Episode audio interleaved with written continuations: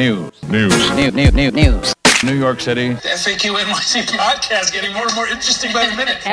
FAQ. Hi, and welcome to FAQ NYC. I'm Harry Siegel. Good morning. I'm Professor Christina Greer. And I'm Alex Brooklyn. And today we have Ibrahim Abdul-Matin, an old friend and a master of all things New York City water. Welcome.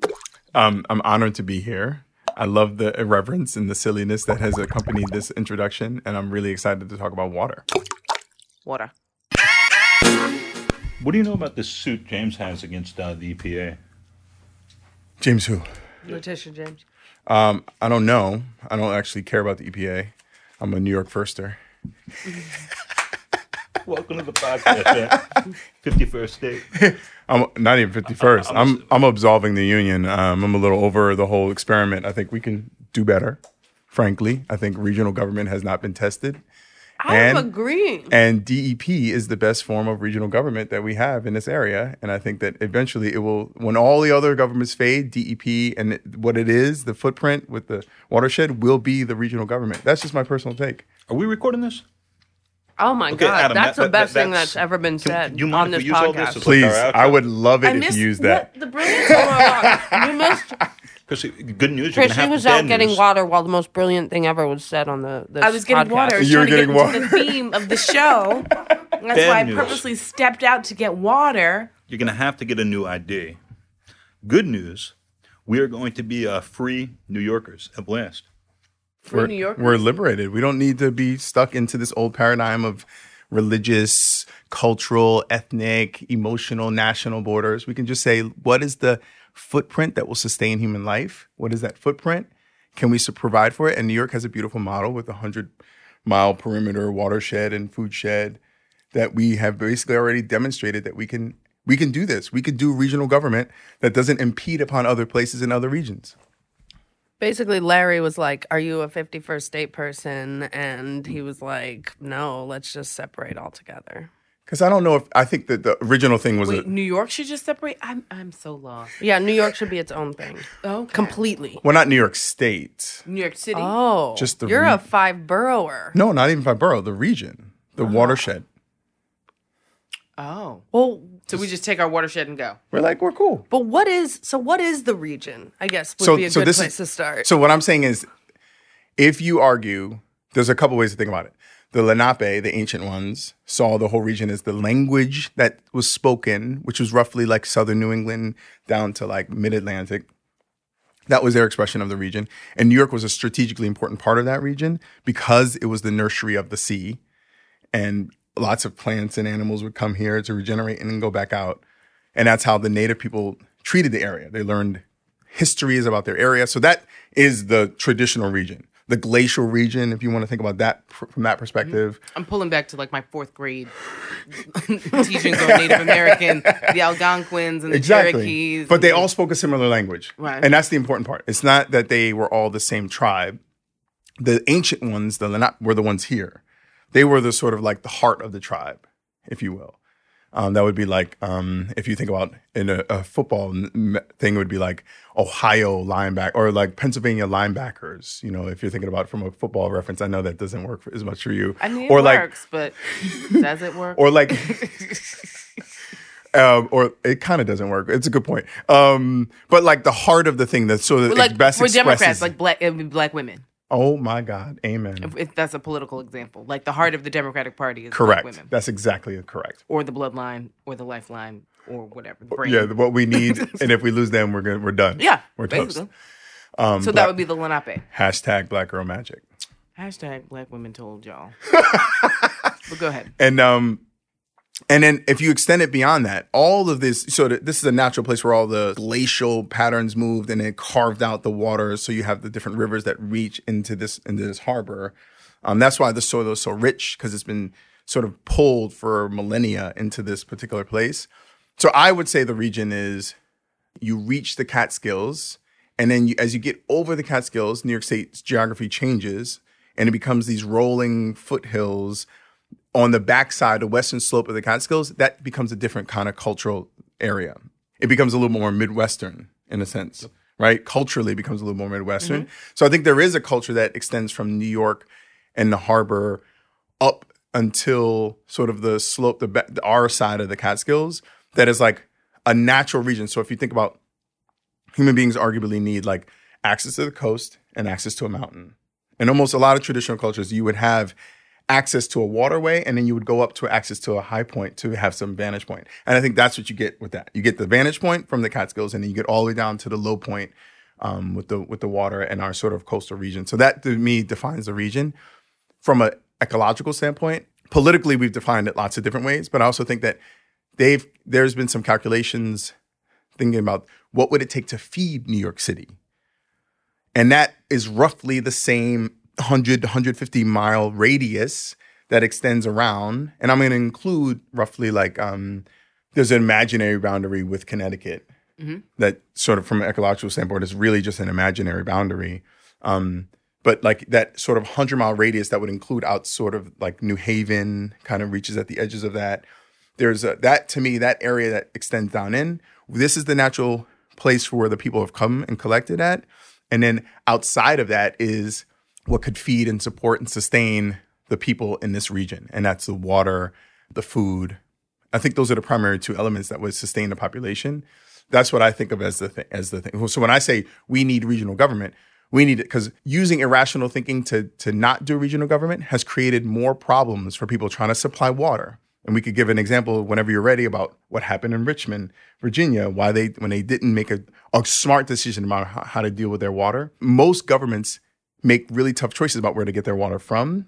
And when they use political, racial, emotional, irrational decision points, they make bad decisions and then they pay for them later. So has New York made good decisions in getting their water? New York has You- made the best decisions out of any probably government on the planet Earth, in my opinion. Okay, walk us through that because you worked in the Bloomberg administration, and did you ever work in the De Blasio administration in that capacity as well? So for the in the Bloomberg administration, I was a junior policy advisor, but I say that to say the Bloomberg administration had a very entrepreneurial spirit, and you can have That's diplomatic as all get out. Go ahead. and you can have a lot of you could be junior but you can have energy and have ideas and be able to in, and to learn a lot. So i was able to be in a lot of conversations that um, maybe i shouldn't have been but learned a, heck of a lot. Worked on the mayor's um, office of long-term planning and sustainability. Worked on PlaNYC which was sustainability blueprint which was then copied by many other governments around the globe as a blueprint for how to think through holistically what your infra- infrastructure and goals around climate change and what changes that you need to make and what leverage the city has to make those changes. In the de Blasio administration, I worked at the Department of Environmental Protection, which is the city's water utility, but also manages other things like um, regulates air quality and other specific environmental things, cleans up ha- hazardous waste or hazardous spills and that sort of thing. So it has a sort of a sprawling agenda. And I worked as I was a director of community affairs, so I was essentially a spokesperson for that agency um, and, and interacted with the elected officials, the community groups, regular citizens, um, and then uh, supported the mayor's office on um, on whatever initiatives related to our work as well. So why does New York get such high marks in your estimation for water and water supply? I think our history of it starts from this place of bounty, right? So we go back to that conversation about the Lenape and in the, the this what this place existed and looked like before colonists came. Before white people came, this was a beautiful, verdant, almost like a paradise. Um, you could walk around anywhere and they were bubbling. You know, if you read Mannahatta, it gives like really good accounts and sort of descriptions of this, but it was like bubbling water from the ground. So you had springs coming up from the ground. You had flocks and flocks of birds above. You had a really vibrant coastline that was producing oysters that were huge. You know, it was if you walked around here, you could literally walk barefoot for parts of the year and just literally live off the land. It's like the way you describe Hawaii now, like Maui or the Big Island. When you go deep into the forest, you could just drink from any any spring or any stream. That was the way it was here. Um, so when people came, they were like, "This is incredible. This is astonishing," and it was a deep port.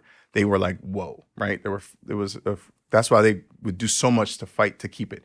That's why this area has been so protected, in my opinion, from and insulated from the real politics. It wasn't a battleground for any of the major wars. It was like, well, let's keep that alone.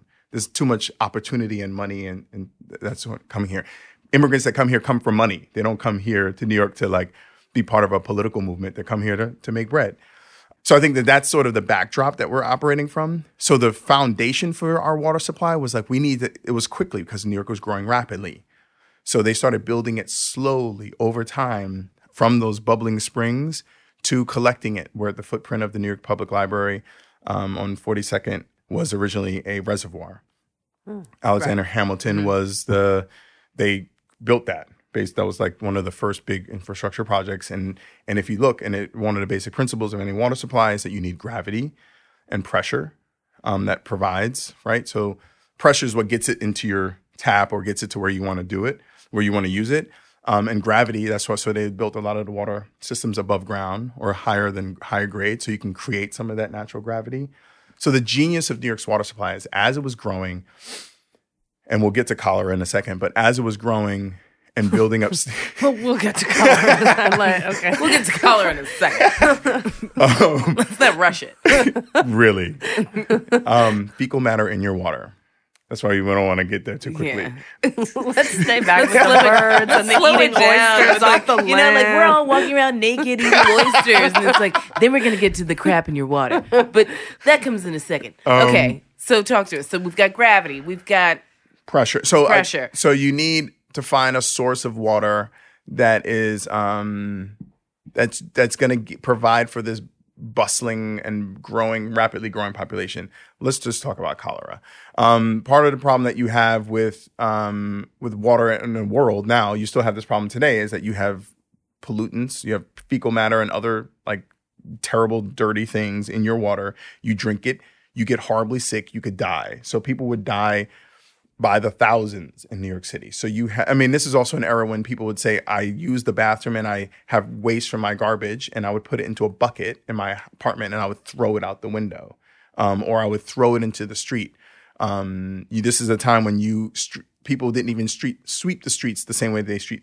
There was no Department of Sanitation. New York City innovated with the Department of Sanitation, and that's a whole nother show and a whole other conversation. But those two are interlinked. Public health, the mission of public health was really we need clean water.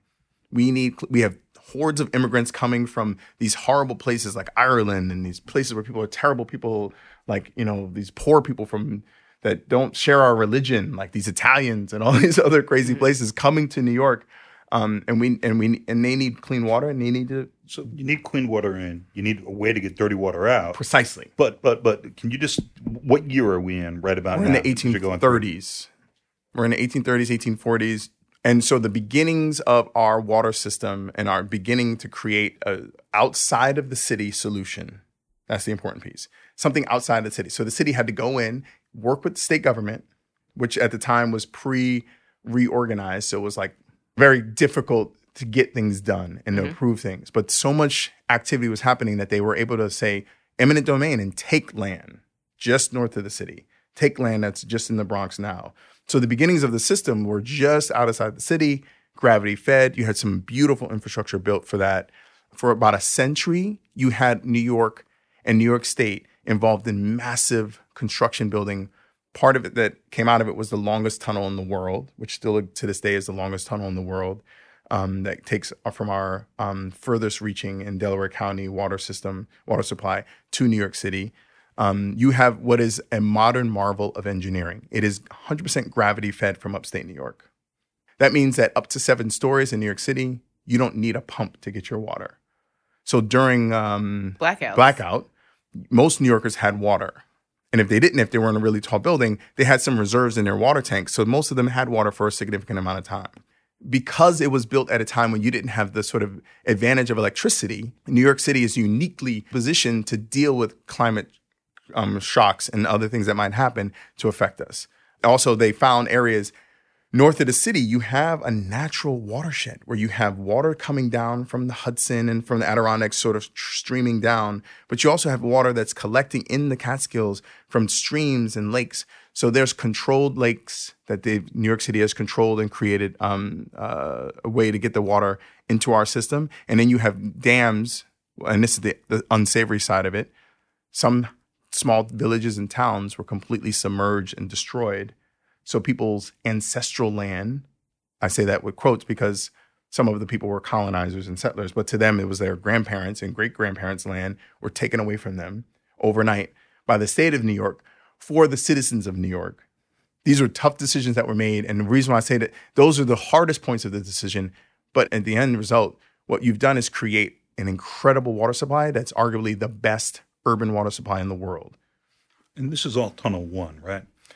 Correct. I mean, well, tunnel one, I was sort of extending it. Tunnel one, two, and three. You get, you start getting into, um, over. That's why I say from 1840s or 1830s or whatever 40s, you get into 1940s, 50s, 60s. They're still building our system out. So it's not like it was like we built it and we're done. They sort of over time, as you had explosions in population, you said, "Oh, we need to plan for that." And New York City did a really good job of of of planning. So you could argue, is it that they created capacity and that created the ability for more people? Or did the more people and the projection of more people create the need to do that? I think that's an interesting conversation. So you mentioned Tunnel One Two Three. Can you just walk our listeners? I love this story. Um, can you just walk our listeners through sort of these tunnels and shutting off a tunnel and redirecting water in a new tunnel? That's an interesting. Um, the first time you it. ever explained that to me, my mind was blown. Just because we've got nine million people here who turn on a tap And most it's of them every day, and it's it's literally magic every morning. I do think about that. If you were to like take someone from like 18, 1770s and say, "Hey, come to New York," and then they would be like, they would literally take you, probably not you guys, but probably you and you, and take you and think you call you a witch and burn you at the stake. Mm. Yeah. Yeah, I'm into it. I'm like, Shout out clearly you haven't seen my on Ninth you Street. haven't seen my Twitter feed. um, because it's crazy. It's it's insane. And I always tell people to remind people, like, just look, let's rewind back and think about most of human history has existed in this like, how the hell are we gonna get water? And people walk, and people still do this today. So you just know most of human history. New York is an aberration and a unique situation. So you are living in one of the as one of the most uniquely protected and privileged humans on the planet Earth ever. Um, so the water. So you have to remember that when they're building a tunnel, it's not like they just go into the ground and they just like tunnel along. It's not like, Seven Dwarfs. Like, we're, Exactly. we're going to build a tunnel. exactly. so everyone, I, I always think of like um, the trolls and the dwarves in, in Middle Earth, you know, sort of getting into a mountain and then just churning away. Uh, but what they do do is they create, um, they tunnel for a bit and then they create shafts, right? The shafts are long, sort of, they're from the ground. So you you're walking on them every day. You see them, you're walking by them in the, in the city, and they're part of the they're part of the infrastructure because they help build the pressure up. Um, how do I explain this best? It's basically like if you imagine, it's so crazy that people can't see me. Um, you imagine, um, There's a lot of gesticulating Right. happening. There's a lot of gesticulating. A lot of it, when we're talking about gravity, there is one hand that is high Right, and and one, one hand, hand- that is low. Right. And To water is like, it's a Going- spider. The fingers are just tingling. And Here we go. Record, Here we go. For I the got record, um, I believe that Alex and Adam would have been burned at the uh, stake with a U and a U. Is what you're talking about the same principle as hydraulics? I'm not. I wouldn't say that I'm an engineer, so I don't. Yes, I'm sure that it does, but I wouldn't. I'm not going to say that. I'm more of a. I'm going to say that. Um. So yes. Um. Imagine a straight line, and at various points, intermittently, you have a couple of perpendicular lines. The perpendicular lines would be going vertical, going upwards. Those are the shafts um, from the. Um, so it would be more like this. Sorry. So those are the shafts that would go up from the tunnel. The tunnel is very, very, very, very, very deep, and and in lots of places. You need the shafts to sort of create that. But also, when they were building it, they built out these shafts to build it. Right. It's kind of like You um, use a shaft You use the shaft to to, sort of to at different points to build out the tunnel. So you're connecting the tunnel as opposed to sort of building and moving straight forward. You need to map out your your where you're going to go because you're creating impacts above ground um, all, all along the way. It's similar to a like most of the subway system was created. Um, a lot of it was created this way. Also, a lot of it was cre- there was a cut and cover approach that was created, and that's also what was used upstate in different in, in other locations. Cut and cover is basically like you cut a big, huge trench, you put your pipe and all the stuff that you want in that tunnel, and then you cover it up. So the shallow subway stations were the ones that were cut and cover. The ones that are super deep had a different, more of like a water tunnel kind of shaft ap- approach to it. Um, and I'm sure an engineer could lie to tell me I'm lying or tell me that there's other ways to do these things as well. And God bless them. Um, Who? Just a quick question: Who is responsible for most of the innovation during the turn of the century? I think at this point, these these engineers on the job. I mean, uh, Just you know, the engineers on the job. There's no like main leader you can point to this in is New York actually City history. a really amazing point because you think about Brooklyn Bridge, you think about Roebling, you think about um, Robert Moses and so many things in New York. precisely. But there's no, and this is actually God bless this because you can think about like the the sort of concerted human effort and the um, it's pr- maybe it's actually the narrative we need for what we need going forward of like deep collaboration where no one takes credit and everyone sort of is a part of it because there uh, you can't really speak to one individual person. I'm sure you go deep into the records and say this person signed the check or this person said yes or no. Um, and lots of people would take a lot of credit or being part of the conversation. But to facilitate everything that Robert Moses wanted to facilitate, he needed to be in cahoots with these people. Those are perhaps maybe that's another part of that story that we need to dive into. What was his relationship to the water infrastructure systems and how that was developed? Because that was all separate bond money and separate efforts and you know deep collaboration between the state and um, um, the, the city, which is one of the only ways the state and the city has, has only ever consistently worked together and not had a lot of beef um, and not fought cat and dog kind of thing.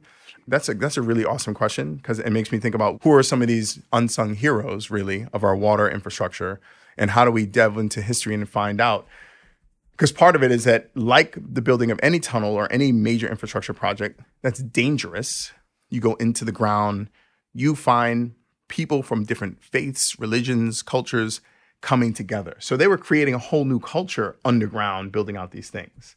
Um, and we don't actually talk about that a lot because a lot of the stories are forgotten because a lot of them died right. a lot of those people are done and gone. So i, I think that that's a, that's an amazing thing to think about is like what was the because a lot of that ingenuity was happening in real time. You're looking at the geography. You're thinking about how it's going to move what what you need to build. So they're building things custom made for these situations. Um So back to my tunnels. yeah. Um, yeah, I mean, I don't. I'm. I'm I'll, I'll say that I know that amount of detail right now. I'll. I'll say like, has anyone been on Worth Street lately? Downtown, yeah. right? They're building part of tunnel number three, that's cutting down through. So, um, uh, extending from these shafts are huge water mains, right? So they go into water mains. Each street has a water main going through the street. If it's a city street, which is a city-owned street, which means it meets certain specifications for width because it needs to have a, a fire truck needs to be able to go down it, um, a sanitation truck needs to be able to go down it. Um, if those are the chartered city streets, underneath those things has a water main in those street. Those water mains and the lines that come from those water main, the um, those are called service lines. Those service lines are what connect to your building. And this is an important point because um, it may not connect to all of what you're saying, but I just want people to understand the infrastructure that the mains that are in the street. So if there's a wa- if there's a water break in the street, the city is thinking first, whose line is it? Is it a service line? Because the service line is owned by the building that it's connected to. So, for example, and the reason why this is important, if you think about like what happened in Flint with the water crisis, and everyone's like, you know, change all the service lines, change all the pipes in the city. Well, that's a big decision that the government needs to make. Is it going to be in the business of changing private property? And now are they going to own the private property? Or are they going to give that private property to the city? Right. So if I pay for your line, then owns I own the line. The city is saying Totally. But It's, it, I don't know if anyone is. I, I or think is it a just- gift to you, building owner, and then I just pay for your line, and then you get to have it Correct. and maintain it? Because then the question is: Is my responsibility as the as the government um, to solve this problem of clean water to make sure that everyone has access to clean water, and that includes making sure that your service line is clean? Or is it your responsibility as the citizen to make sure, and the building owner specifically, because it could be some other person, to make sure that that, that, that line is is clear. And that's an important distinction. And that service line relationship to the main exists with gas, exists with oil. No, not gas, not oil. Um, with gas and electricity and water. Those are the um, natural gas, electricity, and water are where where you start to have that relationship, and with the waste line. So the waste line goes into, and we could talk about waste as well, but we don't have to go into that yet until you. But waste line has the same thing. It has a service line that's a waste line that goes out, out, an exit line, and that's also owned by you. So if you have sewage bubbling on your grass, and you're like, the city's not taking care of my property. That's you. That's on you. Sorry. But once, but once that waste hits like what the joint, Correct. Like, once the waste hits the joint, who owns the um? What's it called? The That elbow place- or The whatever poop joint. Yeah, that the place, poop that's where we, that's poop where the city, and I'm saying we, but I'm not the city anymore, but I have an emotional connection um, to that uh, role. But, um, and I think that that is the most noble form of go- role of government is to provide for these, is to solve these types of problems at that scale. And I think that anything else the government does is extra. It has to solve this problem around how we get water and deal with waste. And that, at that point, yes, then that becomes, if there's a problem with the joint, that's us, right? We need to take care of it. And us is the larger us because we pay taxes and we pay in New York City, you pay a water rate. If you own a building, you pay the water rate. That pays for, and we can talk about the funding in a second. And that's another reason why New York City is an amazing thing because of that funding. But that sort of then it says, oh, we're responsible. Let's make sure it's cleaned up and fixed. So I have two two questions here. Uh, I want to get to the uh, the funding Yeah, yeah. and Bloomberg, who who wanted some some master planner credit um, for for the completion of the second tunnel, and then there were all these homeowners who said this has been a shadow tax on us uh, to get this built. But before getting there, I- I'm hoping you can explain where um, where where the lead comes in here. Is this uh, The what? lead? Lead. Yes. Yeah. Yeah. Yeah. yeah. I- i- Is, this is this starting in the mains? Is this mostly the, the, the connections? I know for, in schools, for instance, this has become a big thing where where they're running the water for like 25 minutes each morning, um, and then having the water tested and saying uh, the lead rates are very low. But when they just go on, they're they're higher because like you know the pipe hasn't been cleaned, hasn't been running all night. Yep. So so is this mostly a city problem or a private problem at this point when we look it's at lead most water? it's mostly a private problem. It is 99% a private problem. The problem is that the m- most buildings that were built before 1960 have lead pipes in them and their service lines also potentially have lead in them. But most of the so you're what you're dealing with in the decision points that New York City made that would d- differentiate itself from another place. So the the pH level or balance of your water supply coming from the source going through the pipes you have to account for that as an engineer and and a, and a chemist to understand what is going to be the reaction of the water from its source and all of its components going through your pipes. Is it going to leach the pipes and pull the lead out of the pipes and then into your into what you're drinking um, from your thing? So that's the critical piece. So you have to make a decision. So you have to understand: a, you have to test the water rigorously and regularly. You have to test it obsessively, right? You need someone who is like almost OCD about testing water as the person taking care of the water. If you don't have that, you need to find those people very quickly. New York City has a f- army of people that are obsessed with, with testing the water. We test the water like a million times a year, half a million times a year, arguably more than any other entity that tests their water. There's water testing stations all over the city.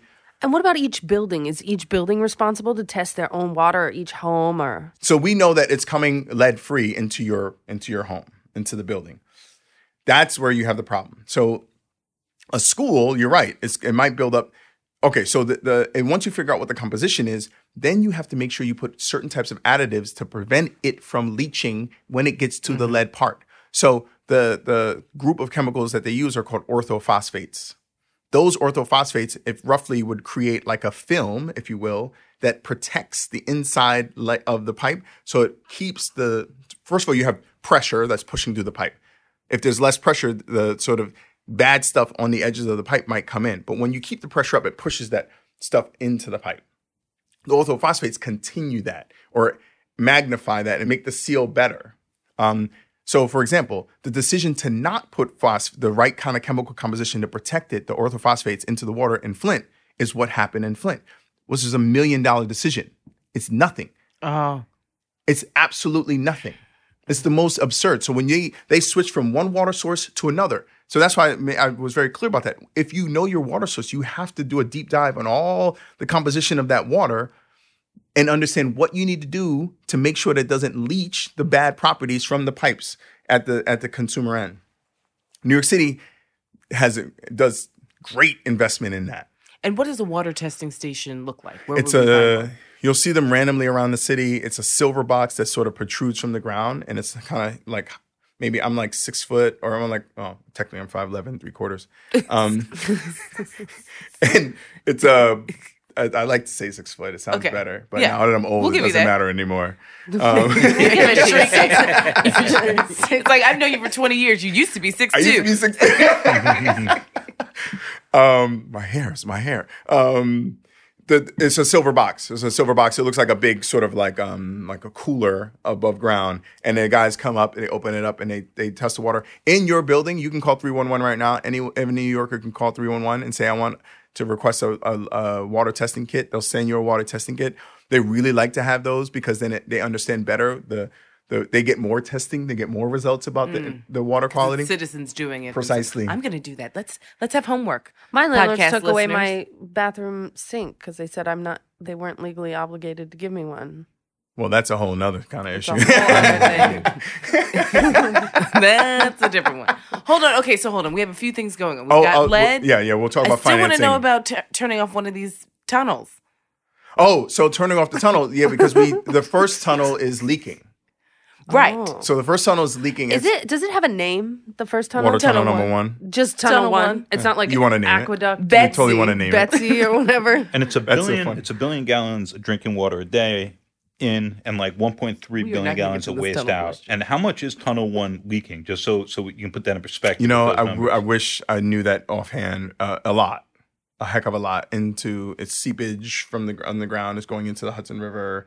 Um, the there's a huge project to replace that tunnel or to fix that tunnel, so that the building of water tunnel number three is going to create the redundancy that's going to be needed. There's also um, an aquifer that's in um, Long Island. It's on the edge of Long Island. So long, if you're in like uh, I think it's Nassau County is the closest one to here. Yeah. Nassau Yeah. County and um, parts of Queens. There's Watch, a, we're wrong. It's like it's Suffolk.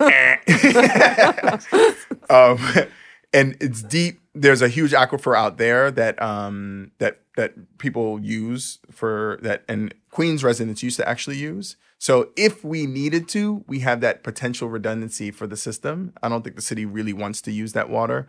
Um, you know, we don't know this. You know, I, I don't think there's, there's pump stations that are ready to go for whenever we want to use it. My dad, who grew up in Jamaica, Queens, grew up on that water. okay. And so there's pl- a plan, but the number one thing that needs to happen is we need to reduce our consumption of water to make sure that we don't have as much demand so that as this process goes through, like that's going to help. The beautiful thing is that since 19 in the 50s, New York City consumption and uh, use has has decreased even while our population has increased. We've become more efficient um, even in the most overconsumptive time and arguably in human history, we've managed to sort of figure, figure out a best, a really good relationship with water. Um, even though lots of people take hella long showers, um, But weren't there a bunch of like new regulations put in for the kind of toilets that new all that buildings yes, had to 100 use, et percent, cetera, 100 et cetera? percent. You're not going to solve a problem like that with in- individual people having an aha moment. You need to shift the entire landscape and change procurement Low flow toilets that whole thing. Yeah, Efficient showers. like precisely that. and that's yeah because that's going to create you need to be the the behavior change at this scale needs to happen without people with just people like just Turning off the water when they brush their teeth. That's it. That was like the big PSA. when that we would be were great kids. but that's not going to change Right. you know like you need it to just be a, a, a big- regulatory level. precisely Right. yeah um so And so at one point we will turn off water one, Betsy, or is she already turned off? that's a great question i'm sorry i don't have that answer No, that's cool. Um, we'll edit it out. it's a great Is, question is Betsy is Betsy repairable? Oh yeah oh yeah oh yeah i mean we already have pieces of uh the i think a couple years ago Yes, Betsy? Alex and I. they're calling yes, water Harry. tunnel they just we named have, water we tunnel named one Tunnel one Betsy. Betsy. Betsy seems like a real piece of work. Betsy's correct. right. She's old. She's just falling apart. I can't. Oh. Okay, so Got cataract. you're basically, I would say, like the equivalent of like an LA Lakers cheerleader for the city of New York's watershed. I- You're like the Paula Abdul of the New York City watershed. or the Jennifer Lopez. hold on i she was wanted never a Laker girl. No, but she was a fly girl. she was totally a fly She was girl Fly girl. Okay, so in living color. All right, fine. We'll get. Okay, yes, yes. so There was so some who- dancing. you would rate New York. Who would be in the say the top three, top five of cities, uh, U.S. cities, um, when it comes to sort of water and like should New York be looking at other cities? I mean, I know we're the leaders, but everyone's looking at us basically. Is We're that what best. you're saying? We're There's the best. There's no question about that. Um, And you're not being biased. You're like literally, it's like because of the testing, because of the history, because of the engineering. I think there's the, no one. The challenge, the difference close. is, I think you would have to split them into groups of where of the source of their water, right? So, like if it's river source, that's a totally different group of people. So then you would say, wow, how do they manage dumping into the river at some points, and then how do they manage taking from the river at some points? Okay. Obviously, so that's a whole nother group. I think um, you would need to think. I think maybe Nevada, I mean Las Vegas would probably be like the top of of, like managing with scarcity Uh-huh. um, because that they've sort of looked at they've um, it's similar to New York where they sort of there's a lot of groundwater um, similar to New York in that they bought up a lot of land outside of Ne- Las Vegas and Nevada and other places to to control the water rights and make and manage it in such a way so that they're actually um, making it they're making they're preserving it and conserving it. So it looks like it's crazy and overconsumptive there, but they figured out a really incredible way to sort of balance out some of their stuff. So that's I think that they have managing within that scarcity. They're incredible. San Francisco, um, San Diego. I mean, I think that that's how you need to think about it. Is in who has a, a surface level source to pull from. The other way to think about it is who, in, according to federal laws, is required to filter their water. And New York City is not required to filter its water. Other city, most cities are, and there's a lot of effort to get New York City to filter its water. But our water is gravity fed, and it's it's sort of um, though a lot of the reasons why you would want it filtered, it doesn't actually get. It's always moving. It's always in motion, right? It takes a lot to sort of get the parasites into that. You treat the water at different st- parts of this process, but New York City has a really good. Uh, it's a filtration ag- uh, avoidance determination. It's called the FAD, and New York City has consistently fought and made the case that we don't need to filter our water. So that might put us into a different tier. And so I would wonder who are the other cities in that tier. I would I give a lot of credence to cities that are pulling water from rivers and other water bodies, and you know they have to make different types of choices. Um, like Chicago um, with the lake, or um, Michigan, Detroit. Like they're all they're making really difficult decisions with water, and so I would it's hard to judge us against them. Right. I have I have another quick question. Ever since I, you know, started going to the dentist, I was born in New York but raised outside of New York. Dentists would always say like, "Oh, wow, you know, you're born in New York. I can tell you you've got strong teeth cuz fluoride was in the water." what where are we with the fluoride in the water? There's so I've heard different pros and cons about sort of having fluoride and what it does to people's mouths. I don't know if I want to weigh in on the controversy because I think it's like it is a controversy. It is a controversy. It's a major controversy. I think there's a conspiracy theorists. There's so many. I was just going to bring that up, of course. But basically, that it you know uh, calms the population. It makes you Oh, is- controllable. Something. Is that something why like I'm that. so passive? well, clearly the fluoride didn't work on I was me. about to say. right, Lord. Thank goodness for fluoride. Who would I be without it? that is it? hilarious. Flip this table over. oh, you might be president. Um, Oh goodness! No, I'm not a sexual predator. but go ahead. Um, they uh, so I think we what we've done. I think there's been an interesting comp- compromise and that the city has like just put less and less fluoride in the water over the past five. That's a city six- decision. Yeah, Mhm.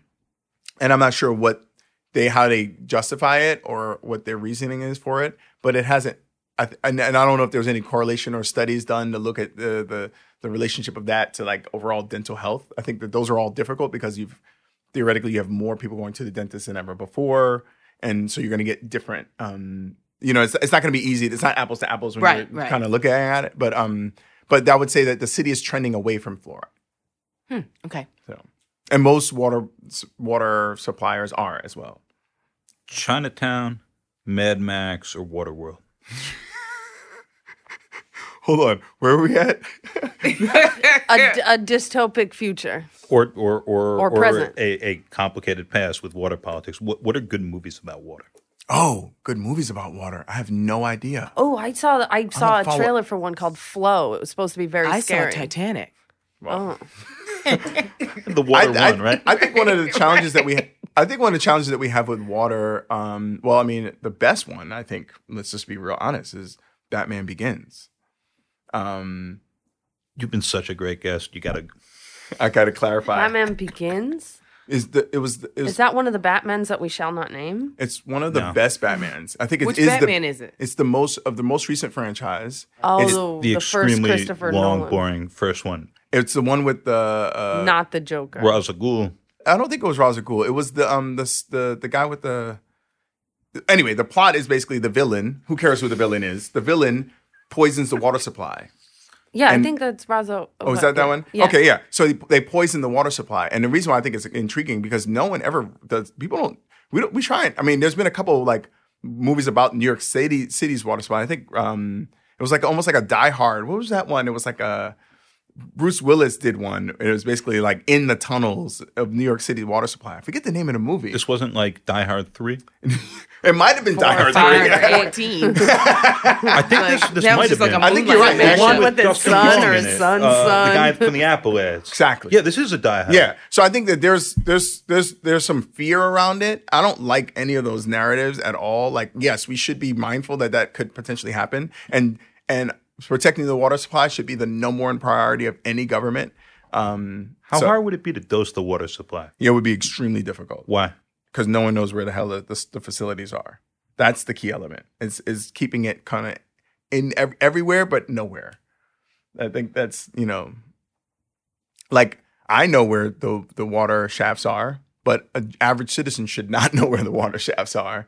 Um, and So Betsy's a secret. Betsy's been kept away like Betsy is obvious because Betsy is all around you, everywhere. Betsy is either everything or nothing. Right. It's kind of like Obama. They've already dosed the water supply. There's something about the movie today that does feel a little hazy. Another Batman. okay, so so what for our listeners? What should be the takeaway? Um, Drink water. drink water. Drink okay. it from the tap. Drink. If you but are, what if, if what you're if in we a don't building, know if our buildings? So like I'm in a flush your- pre-war building. Flush your flush your water in the morning. Just let it run for like a minute or two. Okay. just to make sure, like, kind of just flush the system, same way you would if you're in a school. The super comes in in the morning. They one of the first things they do is they flush the water, um, and that kind of gets the whatever might have got stuck in the pipes overnight, or just like just got gunked up. It might it just flushes it through. So just run. Just any New Yorker knows this though. You wake up in the morning, you turn on the water, you let it ri- run for a little bit, then you put it underneath the the faucet, and then you drink it. So I en- encourage people don't drink plastic. You know what I'm saying? don't use plastic. Plastic is um, obviously we know the dangers of plastic and it's terrible, but it's also you're spending almost three to four dollars more per gallon than you would if you just drink it from the tap. What if you don't trust your building, right? What if you're in a really old building and it feels like maybe If there's legitimately something wrong with your with the with the uh, inside condition, then you must you have to call 311 and get the water testing kit and get that that data and get understand that because then what's going to happen is that they do a first test, you send the, the sample back to the city. They they send it back to you. If they, if, if it causes a red flag, there's a couple layers, steps of that process, and then they're going to send somebody out to that building to see what's going on in that building. Um, and then they're, that they're going to have to make adjustments and fix that. So you should everyone everyone if you live in New York City should get should call 311 and get your and request a um, water testing I'm kit. going to do that today. It's like a 23 and me for your water building. By the way, cool fact that I looked up: the Department of Street Cleaning started in 1881. General Waring, who was a veteran of the um, uh, Spanish American War. He wore all white. He had his guys wear all white. They would sweep the, sweep the streets. That's why um, their thing is they, not only do they clean the streets, but that's why they do snow removal, right? Like if you were going to start a sanitation department today, they would be about composting and it would be doing totally different things, but not. But they're locked into this street sweeping model because that was where it began. And let's want to go to financing. I just I want to make sure I touch on that. I'll, I'll- let's go to the financial crisis in the 70s. New York City made a decision to take funding out of the hands of the elected officials. And New York City has a water rate. So if you're a building owner or a property owner, you pay a water rate that supports the, the water infrastructure. So New York City gets zero funding from the federal government to maintain our water. That's why I began the conversation with hashtag New York First. We don't need them to take care of our most precious resource. Um, and we also buy up the land around our water supply to prevent it from being used for fracking, for hydrofracking. Thank God. And that was started in Mayor Bloomberg. So when you were saying earlier, I think Mayor Bloomberg should get a lot of credit for being, he dumped money into our water infrastructure in a way that hadn't happened since it had been sort of developed and created. And um, I hope that that is his legacy. I think it's the best part of his legacy. No political rewards for that until very late. Like no one was aware of it. The only Right. people who noticed it said, "What's up with my bill?" and complained. Well, they asked him after the 2003 blackout, what would what would be the one thing that would make New Yorkers have to leave overnight? And someone told him if we um, lost water supply, and so that was one of the impetus for creating, for investing in Tunnel Number Three, and really doubling down on improving our water infrastructure. Because the last thing he wanted on his watch after that experience was to have some traumatic situation and not the city not be at least thinking about it. Will you come back? Because I I have a sense there might be a couple more we need a things we could get two. into. In the meantime, we've got questions for our listeners like who are the unsung heroes of our uh, originating water structure and which diehard deals with the water tunnels? and, And- if you have answers for this, tw- DM us, No, slip into our DMs. Slide into the DMs Slip or, or, or Slip tweet us. slide. Wait, But do you also- slip into DMs or slide into DMs? well, why, why don't we ask Anthony Weiner? He would know. Slippage. But I say also, hey, everybody, let's get our water tested. Yeah, call 311 today. and drink water. Drink, I just drank mine out of metal. Is that okay? I think it's great. Okay. As long as it doesn't have the stuff in it, right? The BP. I don't know. I don't know. We're all filled with plastic. What do you and poop, apparently. Thank you guys so No, much. no. This has been a lot of fun. I think Oh. that ended. Definitely oh. sewage next time. Thank you. Yeah, we're. Oh yeah, sewage. Oh my god, that's That a whole great, man. Thank sewage you. is- Sewage. FAQ. FAQ NYC is a production of Racket Media and is supported by a grant from Civil, a blockchain company reinventing the economics of journalism, and from listeners like you. We are headquartered and recorded this week at NYU's McSilver Institute for Poverty, Policy, and Research. A special thank you goes to Ibrahim Abdul-Matin, who's an adjunct professor at Baruch in the Marxe School. I also want to thank our executive producer, Alex Brooklyn, and Adam Camara, who recorded and mixed today's episode. If you don't know, now you know. Alex, before we go, um, what are you doing Friday? All right. Well, Friday, I am going to interview Jonathan Lethem. It is the 20th anniversary of Motherless Brooklyn, and it's the 10th anniversary of Chronic City. Motherless Brooklyn also has a film out. He's going to read a little bit from his new book, and we're also going to discuss old booksellers in New York. Uh, a lot of people know that our friend Michael Seidenberg from the quote unquote secret bookstore, Brazenhead Books, passed away over the summer. And in remembrance of him, we're going to talk about what it was like to have this culture of reverie around the objects that represented some of our favorite literature And throughout history. has written about uh, Seidenberg and Clerk for him Yeah. when he was younger. Lethem worked at his bookstore for a long time as a teenager and wrote extensively about that. In fact, Michael was uh, the impetus for, I think, several of his characters um, in Motherless Brooklyn and in Chronic City. And if people want to come to this, It's at Spoonbill and Sugartown Booksellers. That's in Williamsburg at 218 Bedford Avenue in Brooklyn. And it'll be 7 p.m. Show up sharpish. All right. I just want to acknowledge your gold chains. Thank like you. you're like a rapper. Or an old Jewish lady. One or the other.